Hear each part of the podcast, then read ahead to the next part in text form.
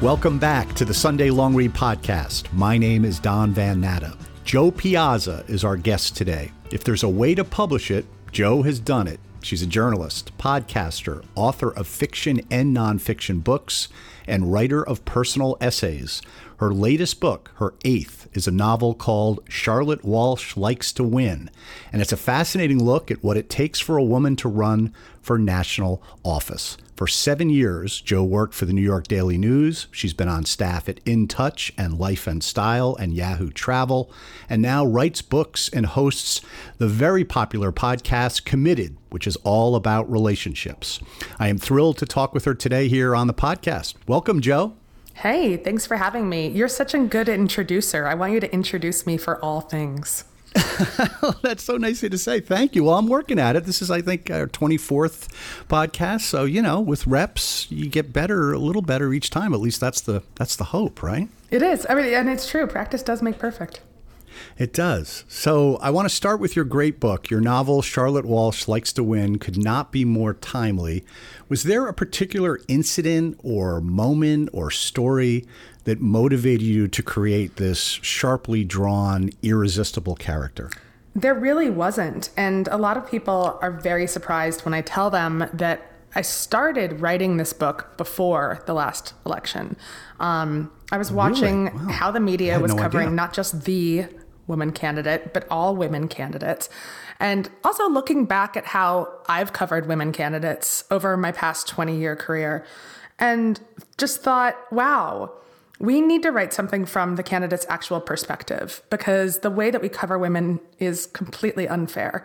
And I wanted that kind of insider's look at a campaign. And then all of a sudden the election happens, and I'm like, oh my God, this is so much more important now than ever and it cha- it completely changed the book and not because of what was happening in the world which was insane and trying to keep up with the news cycle every single day but because I think it made me work harder and smarter.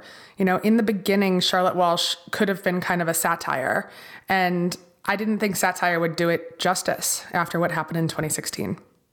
Interesting. And when and during 2016 when you say it changed, how did it change? I mean, what was your initial impulse besides satire? Well, my my initial impulse really was to skewer the media much more. And again, right. we're we're all part of the media. We're all yes. we've all we've all been a part of this. Um, and I think my initial impulse was I wanted to give a behind the scenes look of the cam look at the campaign. And after 2016, I wanted to make Charlotte a much more complicated character. I think it would have been very, very easy to write lady political candidate fan fiction. Oh my God, rah rah, she's a woman, she should win because she's a woman. And especially with everything that we were we were going through with the Women's March and Me Too and those things. And I didn't want that. I wanted people to have to think about Charlotte regardless of her gender, and to come away from the book thinking, do I want her to win? Should she have won? And also, what did what did her ambition cost her? So I was forced to make Charlotte flawed, a little bit more complicated, and more nuanced. And I think that really pushed me in my writing a lot more than if it had been this straight satire. Um, and she could have perhaps been a little bit more one dimensional. Yeah, I, I, I, agree. Now, I'm curious if Hillary Clinton had won, as we all expected she was going to win, how would the book have been different? Or would, or would it have been? I think it would have been. It was really hard to keep up with the news cycle. And at the end of the day, I, I had to try not, I, I had to realize I couldn't do everything. I actually handed this book in before Me Too and then demanded it back because I was like, oh, oh my gosh, this is something this is something that we have to have to add in there. We would you know, the book shouldn't come out without changing that. And my editor didn't want to give it back. And ultimately she did. And I, I got to add it. But then something else happened a few months later and she was like, You cannot you can't have it back again. You have to just let it go. I think that Charlotte would have been received a lot differently had Hillary Clinton won because we would be living mm-hmm. in a world where there was a female president and we would we would start to get used to that. I mean, one of the other reasons that I wanted to write Charlotte was I genuinely think that Hollywood and literature have failed women, and they've failed women candidates. We haven't portrayed strong women leaders in pop culture, in high culture. And if you think about all of the women that Hollywood has had in leadership roles, I mean, especially in politics, one, they're few and far between, and two, they're cast in these very one dimensional roles. I love Veep. Julia Louis Dreyfus comes off as kind of an idiot in it. Um, or the woman is kind of a shrew, where she has no friends and she seems wildly unlikable. And because of that failure, I wanted to create a character that was a woman candidate, that was an ambitious leader that people actually liked. And I think I had to do that. I was forced to do, to do that because we don't have a woman president right now. We still don't. And people need to see that. And I, it was really important for me to make it fiction instead of nonfiction because I think that fiction has the power to change people's hearts and minds uh, in a different way. It feels more subconscious. You feel more intimately attached to those characters. And that's what I wanted, as opposed to just hitting people over the head, being like, here's some ladies running for office. Yeah, no, that's interesting. You mentioned Veep, and and you know you were trying to avoid the pitfall of this book, as you said, being only a satire and only a one-dimensional character, and that's I think how you see the Ju- Julia Louis Dreyfus character in Veep. So it's interesting that that was sort of a a pitfall you successfully avoided. Although, of course, Veep is great for what it is. I mean, it's a it's a wonderful show, um, but it's a one dimensional character, as you say. Uh, fiction versus nonfiction that you said. I really wanted to to play that out with you a little bit. I read that you interviewed nearly 100 women who've run for office or worked on campaigns. And in reading your book, it is clear that it is a well reported novel.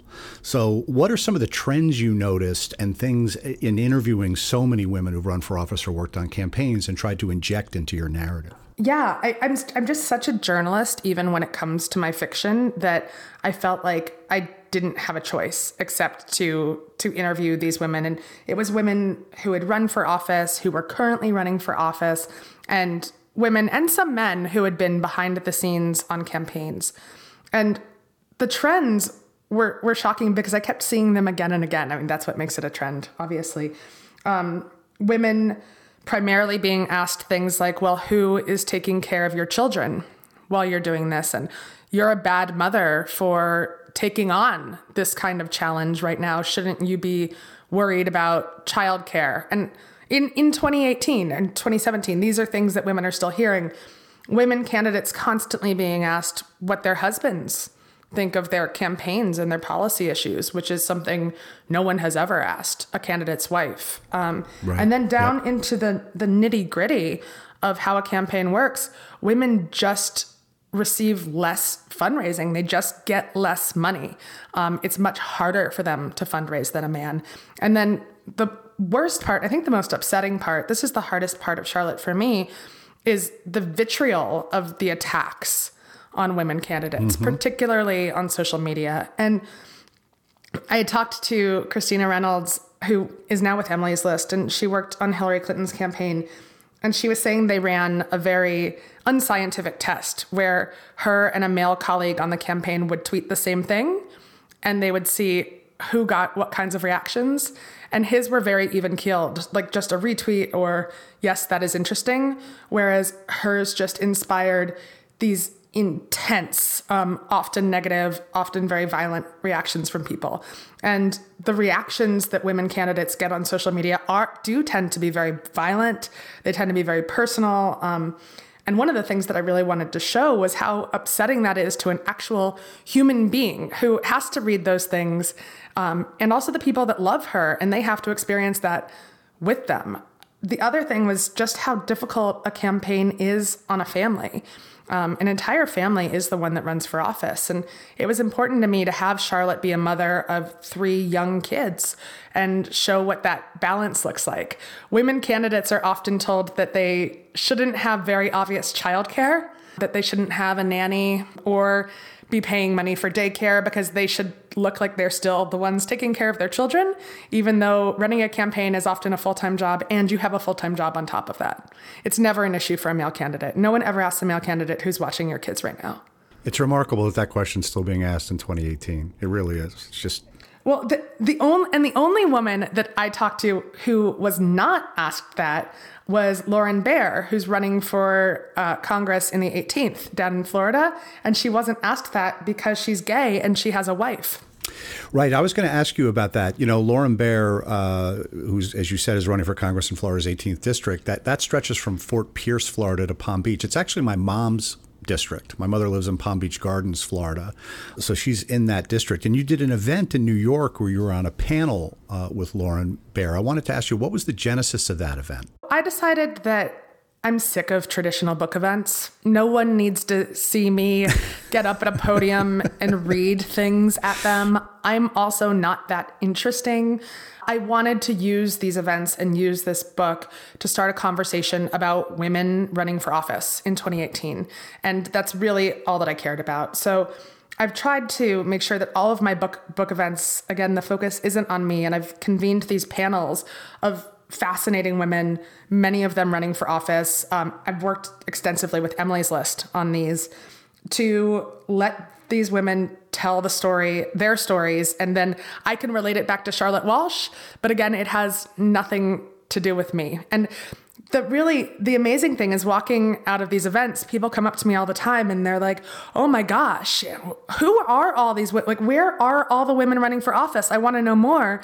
And i kind of lower my voice to this conspiratorial whisper and i'm like they're everywhere. You just have to look for them. That's right. You have to pay um, closer attention right? Yeah well and and that's a lot of people even through and gosh, I could go off all day long about how much I despise social media, but even through Instagram, I'm seeing people that are like, oh my gosh, Charlotte Walsh is a woman running for office. I'm going to look and see who's running for office in my district.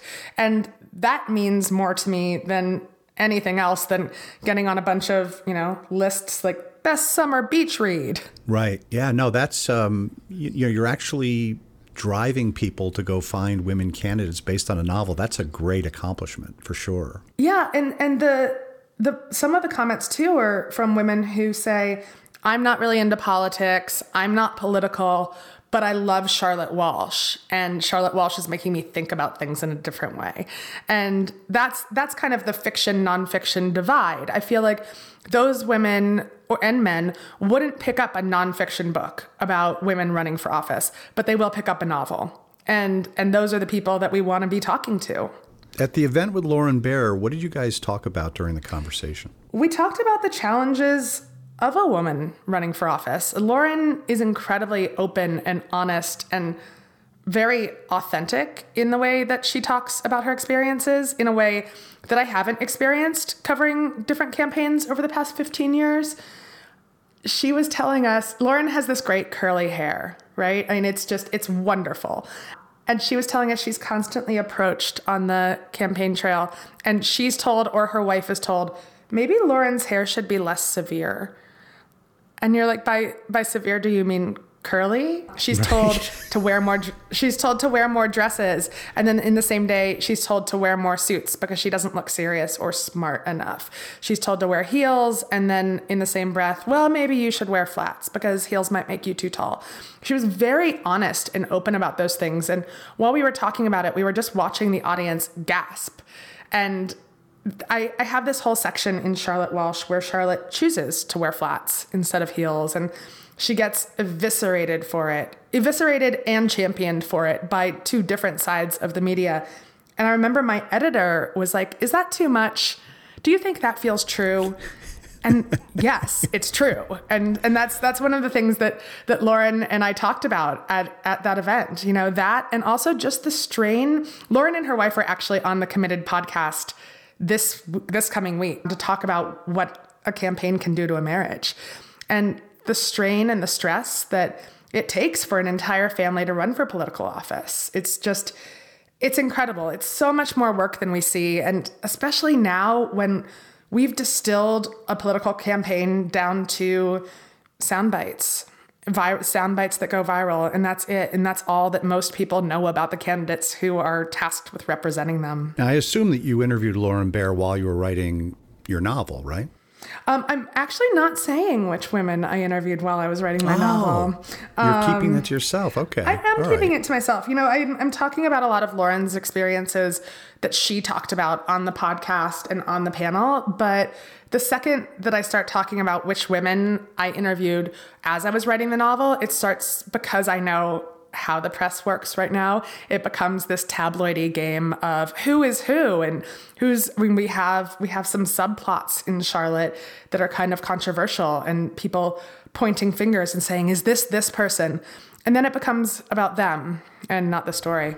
Yeah, that's a good point. But at the risk of asking a tabloidy question, I'm going to ask it anyway. Is Lauren Baer at all like Charlotte Walsh? In that she's a woman, yes. Um, in that she's an ambitious woman. But they're very different in so many ways. I mean, one, Lauren is married to a woman, Charlotte's married to a man. Charlotte is a tech executive who decides to move back to her hometown and try to fix a lot of the things that she's broken by being a tech executive who works for a company that has automated and industries and therefore eliminated a lot of jobs.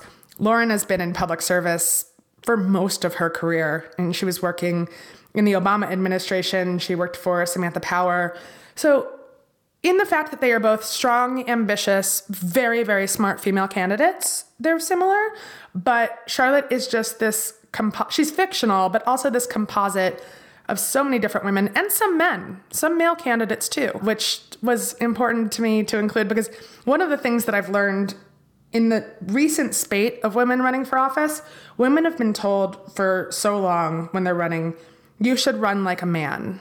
Like you're you shouldn't run like a woman because that's not attractive to voters. And I think women are finally starting to run a little bit more like women. They're focusing on things like listening and empathy. They show emotion. Some of the women that I had on my panel down in DC, they tell very, very honest stories about things like their family's opioid addiction or their fertility issues or dealing with a sick child in ways that they were told for a long time to keep that buttoned up, pretend you're not a woman, pretend you don't have a family. And that's why I think it's incredibly exciting to watch women running during this election cycle. In the first draft of Charlotte Walsh, I had the idea to have have Charlotte because she does have a child who's about 2, maybe a little less than 2. So I thought about her breastfeeding either in a campaign ad or at a campaign event and everyone I talked to about it was like, "That's crazy. No one would do that." And and then and then we see it happen in the Wisconsin governor's race in, in real life. So we're seeing incredibly exciting things happen, and I like that when women are running, and some of the men running right now, they feel like real people for the first time instead of stock political character of this old white man with hair that doesn't move. That must be so gratifying, Jo, to see things that were the product of your imagination, and then even things that your editor said, you know, about the flats. Well, you know, is that the right choice? Would that really happen? And then well, absolutely, it is. It, it is happening now. It's happening since your novels come out, or even while you were still doing your novel. How is that? How does that feel as a fiction writer to just your the product of your imagination and things that you were imagining could occur end up happening, and in such a short time frame? Well, it just keeps happening to me, Don. In in the sense that I I think I might be psychic. um, and I joke about that all the time. So I wrote I wrote this novel, The Knockoff, which was about an old school magazine editor in her 40s whose old intern becomes her boss and her magazine becomes an app. And it's about how technology is destroying the editorial process and how older editors are, are not valued as much in the industry. And that was published, I think, three or four years ago. And ever ever since it was published, all of a sudden it is all, like the world of magazines is just unfolding almost exactly the way we predicted in the book. So such that to the extent that my friends and my editor all the time are like, can you write in my happy ending where I fall madly in love with, you know, this handsome doctor and we move to a beautiful deserted island? The same thing, I wrote a satire of the health and wellness industry called Fitness Junkie and just included some of the most like ridiculous fitness classes you could ever imagine. I had one that was run by like former terrorists. It was like former terrorist boot camp, which was oh, vaguely wow. offensive. But but then I like there was a real fitness class after the book came out that was run by former inmates in from like Rikers Island. So I'm like, you just I can't I can't I can't keep up anymore. Incredible. And clearly clearly I should really just be renting out my services as a psychic because it would be more lucrative than being a journalist now. Jo, you covered the last three presidential elections as a journalist. I'm curious if you were busily taking notes for a novel uh, during that work, or if it was really more organic as you were putting together the narrative of Charlotte Walsh Likes to Win. I wasn't thinking about writing a novel at all during the last three presidentials, but I do keep really intense notebooks and journals uh, that I still have back dating back 15 years. So when I was writing this book, I went back through all of my notes from the past elections and you know, I like I like to write down things that I hear people say. Um, I keep these little notebooks in my back pocket. And when I hear good dialogue, I, I think all writers are kind of thieves. So when I hear good dialogue, I, I write it down. And some of the things I did hold on to were just things I overheard from you know, Hillary running the first time and I remember being in the audience and hearing reporters from main, mainstream outlets and women reporters more than men say things like, Why is she shouting at me? She's so shrill. And then thinking male candidates have made a career out of shouting at people. And I don't see anything wrong with her voice. And the, and when I, I didn't think of that until I started writing Charlotte and I reread my notes from so long ago. And then I tried to put that back in. And I remember I was interviewing another woman, God, like 10 years ago, and she told me about the thing about smiling that as a woman candidate, you have to smile more than a man because people are so quick to think that you're angry. And she just told me that she developed TMJ, like this jaw condition from trying to smile all of oh the time. Gosh. And I worked that into, yeah. into Charlotte too. And did you work actually snippets of dialogue that you had in your notebooks from three presidentials ago as well into because there's so much dialogue in your novel. So did, were you actually using real things you were overhearing at campaign rallies and put them into the novel too? Yeah. Yeah, some of it. Um, I mean, not verbatim, but pretty much a lot of the dialogue was definitely inspired from things that I heard 10 years ago. And I, I'm I always say this I'm very good at plot. I can write plot all day long. I can write plot and dialogue all day long. You know, I don't have the greatest literary chops, but I, I think that I have this ear for picking up on things that people say that are interesting. And so I've just been collecting those and little did I know that I would write a political novel, but it it's coming it's coming very handy for this book. Yeah, no, that's so true. Um, you've done so much uh, celebrity coverage in your career. And so I was just curious to ask you what the similarities are between sort of celebrity journalism and political journalism. It's the exact same game. It's the exact same That's thing. Right. That's what I thought you were going to say. Especially now. especially now. Yeah, especially now. Yeah, even just in the last five years, right? Yeah. I, I left the New York Times in 2011 to join ESPN. And just in the seven years, I mean, the, the, the sea change in journalism and the similarities between the two um, are so striking just in those seven years. I mean, it's it's it's, it's incredible. incredible. And even in, in the, the past three years, um, one of my favorite anecdotes from the 2008 campaign is there was this very seasoned political reporter who I respected a lot uh, on the John Edwards bus with me, and she looked at me and said, It's so. And at this point, I had been doing a lot of celebrity coverage for the New York Daily News. That was my first job. It was the only job I could get in journalism in New York after graduating from Columbia because newspaper jobs were sparse. I wanted to work in a newspaper and I wanted to be in New York. And I knew nothing about celebrities, but it trained me to become a really good reporter. And so this, this journalist looks at me and goes, It's so adorable you're here maybe I'll go cover a movie premiere or go to Bungalow 8 one night and try that. And I, I was just, oh my gosh. so I was broken. I was like broken inside, but it's the one time in my life that I had like a snappy comeback. And I just looked at her and I was like, you wouldn't be able to do it. You wouldn't get in. um, I love it. Yeah. Well, and it's true. Look, covering, I've always said it is really important, especially now, for us to cover celebrities because they influence people probably more than most politicians these days and they need to be kept in check and people like the walls around them need to be torn down a little bit i think that celebrity journalists are very important to do that um, i think i think celebrity culture is also very dangerous in a lot of ways and so i think celebrity journalism often gets a bad rap and i learned how to be a really good reporter being a celebrity journalist. No, I love that answer. Um, do you think reporters right now in 2018 treat women candidates fairly? Any any reporters? I guess I should ask you. I think there are some reporters who do treat women candidates fairly. I think by and large, women are not treated the same as men. They just aren't. Uh, I think there should be a test for, I think all journalists should ask themselves when they write a story about a woman candidate would I have written this? Could I insert a man's name in here? And would it make sense for me to write this? And I think the answer is typically overwhelmingly no. Mm-hmm. I think some of the worst coverage of female candidates often comes from female journalists. I I remember back to this one story that I did for the New York Daily News, and I haven't been able to find it on the internet about Hillary Clinton wearing the scrunchie that one time. Oh yeah, I remember that. Yes. And I remember feeling well, one getting so much pressure from my female editors to write those kinds of stories because they're saying these are the narratives that the readers want to hear about a female candidate.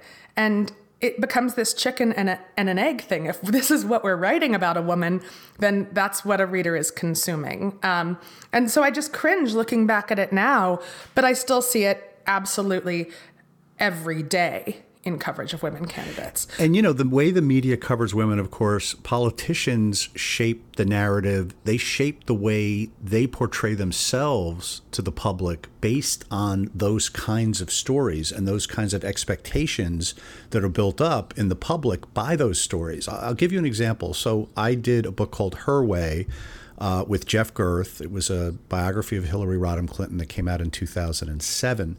And one of the big findings of our book is why Hillary Clinton decided to vote for the Iraq War. Uh, and and a big reason why she did, and it, of course it was a it, it, was a vote that you could argue you know might have cost her the election, the primaries against uh, Barack Obama. But a big reason she did is because Bill Clinton had urged her to vote for it because she had to appear strong. And mm-hmm. you know, we, we, found out actually that she didn't read the national intelligence estimate uh, that raised all sorts of questions about whether Saddam Hussein had weapons of mass destruction and all sorts of other things. Which, by the way, uh, Barack Obama as a candidate used in a debate against Hillary Clinton. But but my larger point is is you know, Hillary was reacting again, and Bill Clinton was reacting in that piece of advice to what the expectations were. A woman candidate is not seen naturally as strong. Obviously, yep. Hillary Clinton is an extremely strong candidate and and and and strong public person, and has proven to be, and also in her private life with everything she's had to endure. But still, she felt she had to vote for a war that maybe you know she wouldn't necessarily have voted for, and of course, Obama voted against it, and it was a and it was a big uh, turning point actually in the primaries that particular issue. So it shows again to your point, Jo, that you know the expectations that are built up by these stories, a story about a scrunchie, and you know all the stories about Hillary's wardrobe and her hairdos and all the stuff that we were subjected to for years and years and years. You know, her her biggest political advisor was her husband, the former president, and he's reading all this stuff, and so he's he's reaching to find a way for her to look tough and look strong. And you could argue it, it, it actually helped cost her the primaries against Barack Obama. Yeah, I I completely agree. Um, women women are judged and the problem is it's this double-edged sword and that's why it's so confusing to even talk about with with women journalists with male journalists with women candidates because we want women to tread this really fine line. We want them to be strong, but not too strong because mm-hmm. too strong is scary.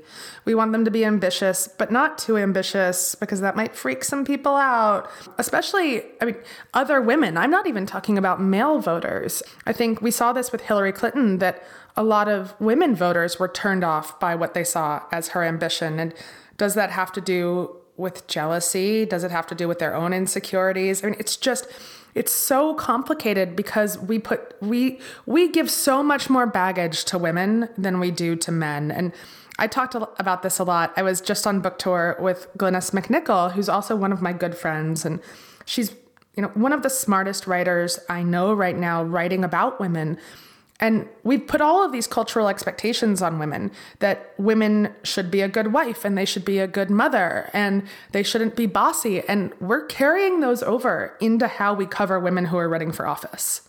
Great point. And and obviously Glynnis is a friend of ours too. Uh, she was on the podcast a few weeks back, and she, like you, has uh, guest edited the Sunday Long Read newsletter. And you know we love Glynnis. How was the book tour with with the two of you? Tell our listeners a little bit about that because it was a it was a different kind of book tour. So it's these two strong women. Two, you know, Glynnis has a memoir, you have a novel, and you guys decided to hit the road together. Uh, describe what that was like for our listeners.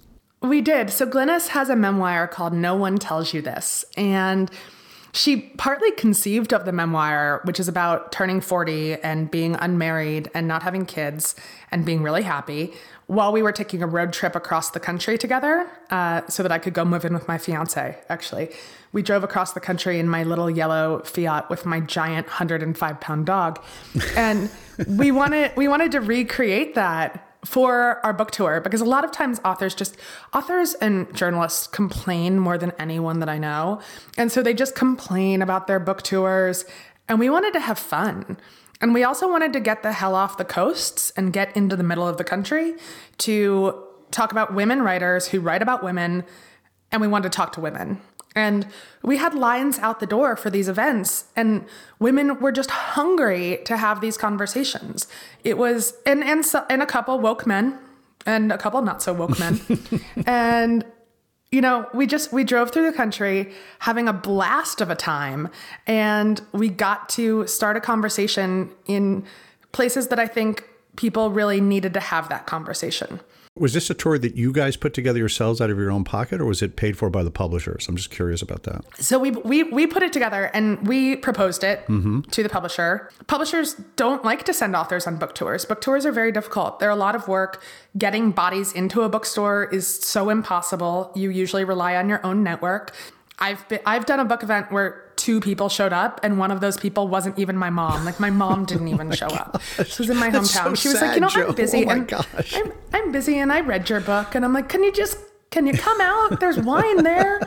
Um, so we actually we we had Simon and Schuster's support. We we got a very modest amount of money from them, and then I also worked with Airbnb to help us find places to stay. So we ended up having very affordable and sometimes free accommodations and we bootstrapped it. Oh, you guys have to write. You guys have to. You guys have to co-write a story about this. Just, I just love listening to this. This is this is a story. Oh, I know. It was it was incredible. I mean, it was two women on the road driving on freeways through the middle of the country stopping and eating food in gas stations. I mean, it was like Thelma and Louise, except no one died at the end.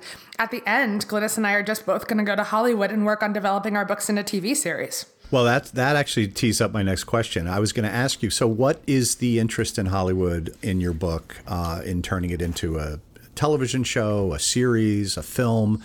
Because I mean, it's very cinematic. The story. Yeah, um, I actually got some ridiculously great news last night that I'm not allowed to talk about. Oh, but okay. it involves an actress that I love very, very much and who I have just envisioned being Charlotte, loving the book and wanting to be Charlotte. And so we're working on that right now and developing it into a television series. I we're picturing it as one of the kind of limited TV series on a streaming network, but we're open to a lot of different things and pretty much I'm on the phone every day. We've had a bunch of offers from different studios, but my my goal with this is one there are so there's roles in this book for women of a bunch of different ages. And it was very important to me that the woman who plays Charlotte be a woman in her late 40s, early 50s, because that's how old Charlotte is. And there's not enough roles for women right, in that course. age range. Yes. And it's also important to me to have women producers, women directors, and women writers on this show. And I know that's, I can't believe it still sounds revolutionary, but it's a little revolutionary. So it looks like we might actually make that happen. And I'm so incredibly excited about it right now. That's fantastic. Well, congratulations. That's very exciting. I'm going to keep my fingers crossed that, that it comes through and happens. That's really great. Yeah, we, we all have to keep our fingers crossed because it's Hollywood and every every writer I know has gone through this where they're like, "Oh my god, something's going to happen." And then you get ghosted for like years. You're like, but yes. they liked me so much. Yes, and you I never had, hear I, you never hear from them again. I had a story of mine optioned, uh, an ESPN story. I was so thrilled. It looked like it was going to get made, and then it didn't. Nope. So uh, every every writer has at oh, least yeah. one of those. Yeah. Yeah. So you got to keep, you got to definitely keep your expectations in check for sure. Oh, yeah. Yeah. I mean, I just, at this point, I keep my expectations low for everything so that I'm happily surprised when something good happens. Is that, is that the worst? Right. Is that like, no, I do the same thing. You just have to sort of expect, uh, have very low expectations for everything, or no expectations sometimes, or no expectations. Or, yeah, yeah, or, exactly. or you know less, or expectations that are less than zero even. And then you know if you hit the zero mark, it's okay. That's better than what I was expecting. Better than um, nothing. Yeah, yeah, less than zero. Um, Jo, you're such a prolific writer. Uh, I, you know, I was amazed looking at your backstory, publishing. You know, you published journalism as we've discussed, books, and also personal essays. If you had to pick one form as your favorite, what would it be and why? I like novels. Like, and, and I can finally say that. I wasn't sure for a long time, and I, I've written nonfiction books and fiction, and I just love a good novel. I love sitting down at the computer and creating a story that didn't exist before. I, I tell people all people ask all the time, they're like, how do you write so much?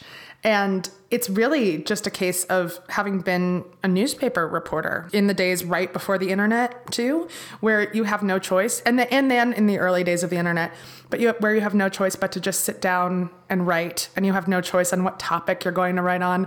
And you just have to get it done and procrastination can't exist or you won't have a job. And now I'm in a place where I just think fiction is great. Like I said, I think that fiction really can change people's hearts and minds in a way that nonfiction can, but it's more difficult to get it in people's hands sometimes. I think people don't realize that they're going to be taught something when they read fiction, and then it can be a pleasant surprise that they have been.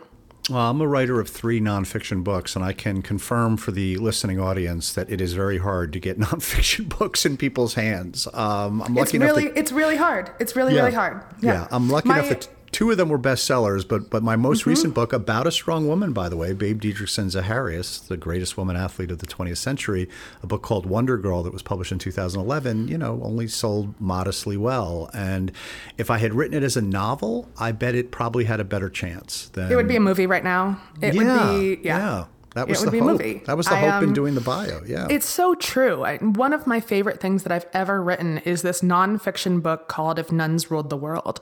And it's about 10 badass feminist nuns. and these women were the first feminists in the country, really, except no one thought about them like that because they're like, oh, they're nuns. That's different from an actual woman.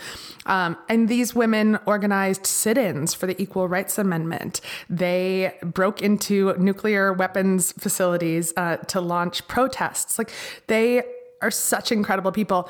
But getting that into people's hands has just been difficult because one, it's nonfiction, and two, it's about nuns. And people are like, oh, nuns, that's a weird thing to write about. Although I will say, nuns love the book. So the book continues to sell really well um, to nuns. Yeah, but how can people not want to read a book about badass feminist nuns? I, you know, you had me smiling ear to ear when I heard that phrase. That just well, sells itself, doesn't it? I it should. It should. And we actually had this wonderful column in the Sunday Times about the book uh, by Nick Kristof because he loves nuns as much as I do. We formed a bond over that. Cool. Uh, I think maybe we should have called the t- called the book badass feminist nuns. It was called If Nuns Ruled the World, which is also very good, but badass feminist nuns, it's just got this ring to it. It does, yeah. Badass feminist nuns would have been a better title. I, I hate to tell you, but uh, yeah, that's that's the winner for sure. But that's also one of my favorite stories about dealing with Hollywood because that was about to be optioned sometimes. And every time I've had that call with producers about that book, they say they're like, "Well, are any of the nuns young and hot?" And I'm like, Oh, they're all eight, they're all like 84. So yeah, no. That's the deal killer. That's the deal right killer there. right yeah. there. They're like, oh, well then we right. we can't do something with this project. And you, even if you had said late 40s, early 50s, like uh, Charlotte Walsh's age, it might have been a deal killer. It would have. It would have. Yeah. It would have been a deal killer. Yeah. yeah. They're like. They're like. Why aren't these nuns like 21 and like partying at all inclusive resorts? That's the show we want to see. That's right. How are you like? How are you liking making your podcast committed? I love it. Uh, making committed is the most fun that I've had in journalism in about five years. I think that podcasts give you so much space for genuine and interesting narrative storytelling. The stories that I'm getting to tell on Committed, and it's if you haven't listened to it, it's a narrative storytelling podcast about marriage, but about interesting marriages. So we talked to an astronaut and his wife about what it's like to be married to an astronaut, a couple that was blown up together in the Boston Marathon bombing, a couple of porn stars who are monogamous in their marriage, but they're still having sex with other people on screen. And I feel like I'm getting to tell very genuine and authentic stories in the age of clickbait journalism. And that is so incredibly rewarding right now. I just, I hope that podcasts continue to grow and people can continue to love them because it is the one space where I think we're we're continuing to do awesome work. Yeah, I, I've we've just been doing this since last fall. You know, just a couple dozen of these, and I'm having a lot of fun with it too. And, and looking to do um, more of this kind of work for ESPN. You know, my my employer because it's just it's it's just it's a blast. Um, I completely agree with you. Now you ghostwrite a real tie-in novel to the television show Younger, correct? I did. I did. I, I wrote I wrote a novel in six weeks over Christmas vacation last year, marriage vacation, and it's a, it's actually a fake book on the television show Younger, which is a hilarious and wonderful TV show. Um, that which people, sometimes people are like, "Oh gosh, really?" And I'm like, "No, really, watch the show. It's so sharp and witty and funny." And yeah, and that book ended up being a summer bestseller. Uh, younger fans are rabid and they will consume anything having to do with that TV show. That's so cool. How did that project come about? How did you get that gig? I had just finished up writing Charlotte Walsh with my editor Christine Pride at Simon and Schuster, and Christine was one of the folks who had the idea to do a novel based on a novel in the show Younger. And so she called me up and she's like, "You know, we're not working together every day, and that's sad because I love you. And I also don't know anyone else that might be able to write a novel in 6 weeks. How do you feel about writing a novel with me over Christmas vacation?" And I was like, yeah, 100%. I want to do this. And um, the thing is, marriage vacation is a little bit sexy. Uh, and a little bit trashy sometimes. So I was at Christmas dinner with my very conservative mother in law, getting these texts from Christine about like making our sex scenes sexier, which was actually kind of delightful. I love it. All right. Well, thanks so much, Jo, for making the time. It's been really fun chatting with you, and I look forward to meeting you down the road sometime I know. soon. I. Thank you. Thank you for having me. And next time I'm in Florida, I'm just going to come stay at your house. Yes, you're absolutely welcome. We have a guest room now. My oldest daughter is going off to Boston University in a few weeks, so her room is our new guest room. It's all yours when you come. Perfect. Perfect. Okay, I can't looking wait. forward to, looking forward thanks, to it. Thanks Don. again. Thanks again, Jo. You've been great. Really appreciate Bye. it. It's been an honor and a pleasure. You guys have been listening to the Sunday Long Read podcast. If you like what you just heard, please consider giving us a kind review on our podcast page at Apple iTunes. This podcast is a byproduct of the Sunday Long Read newsletter, which Jo, by the way, uh, edited wonderfully just a few weeks ago. Every Sunday at 8 a.m. Eastern Time, the best journalism of the previous week drops in your inbox. If you haven't yet subscribed, uh, I'm not pleased about that, so you need to rectify things immediately. Go to www.sundaylongread.com backslash subscribe. The newsletter is free for now. I want to give a big thanks to the great Carrie Barber, our producer for today's episode, and we will be back very soon with another great guest here on the Sunday Long Read podcast. See you soon.